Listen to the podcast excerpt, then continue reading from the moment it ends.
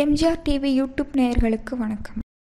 வரும் இருபத்தி ஒன்றாம் தேதி தனது அணியின் மாவட்ட செயலாளர் கூட்டத்தை நடத்தப் போகிறார் ஓபிஎஸ் ஓபிஎஸ் அதிமுக பொதுக்குழுவை பதினைந்தாயிரம் பொறுப்பாளர்களைக் கொண்டு தனி அணியை உருவாக்கப் போகிறாராம்.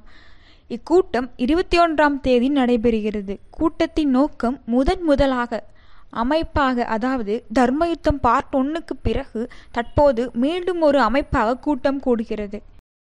முக்கியமாக அக்கூட்டத்தில் பொதுக்குழுவை உருவாக்கப் போவதாக செய்தி வெளியாகியிருக்கு. அந்த பொதுக்குழுவின் தேதியும் அதன் உறுப்பினரோட பட்டியலும் வெளியிடப்படும்னு சொல்லியிருக்காங்க. இந்த பொதுக்குழு ஸ்ரீ வாரு மண்டபத்தில் நடைபெற போகுது. அதிமுகவில் யாரெல்லாம் இணைந்து செயல்படலாம் உள்ளிட்ட முக்கிய வியூகங்கள் பேசப்போவதாக தெரியுது. ஓபிஎஸ்ஸால் உருவாக்கப்பட்ட பொதுக்குழு தீர்மானங்களை தேர்தல் ஆணையத்திடம் வழங்குவதாக பேசப்படுது.